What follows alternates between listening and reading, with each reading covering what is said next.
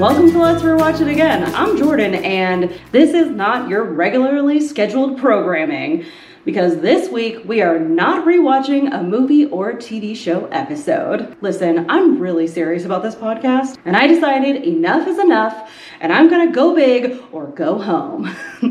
Except I am at home, so we're just gonna go big. Big.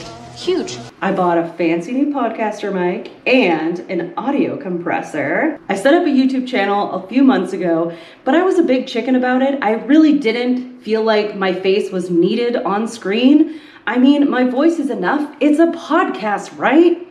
But honestly, if it's not enough, you know what? Here it is. Let's see it. By this time next week, you'll be able to watch or listen to every single podcast episode moving forward. That's gonna be interesting because I mess up my words a lot, and you can tell when I edit on video. When I edit on audio, hopefully you don't notice that I cut out my little blah, blah, blah, blah. But you might be able to actually see that on film, which is terrifying, but a little more real. I already have a link to my YouTube channel below, so just go down and click it. Just go, please, just go and click it. Just. What are you waiting for? Do it!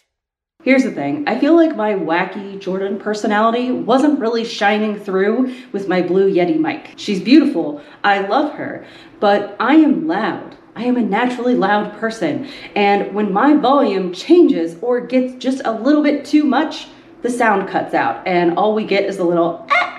And that's just not going to work. The Blue Yeti and I had some great times. But from now on, this mic is the one that Metallica uses to scream their lyrics into. Okay, that's definitely gonna work, because listen, I have autism, so I have a real hard time with volume control. This is gonna be so much better. Like, for real, I was never taught to whisper. It's hard for some people! Now here's the thing that you've all been waiting for. What happens next? Next week, Tuesday, because I've decided that Mondays do not work for me and my personal schedule.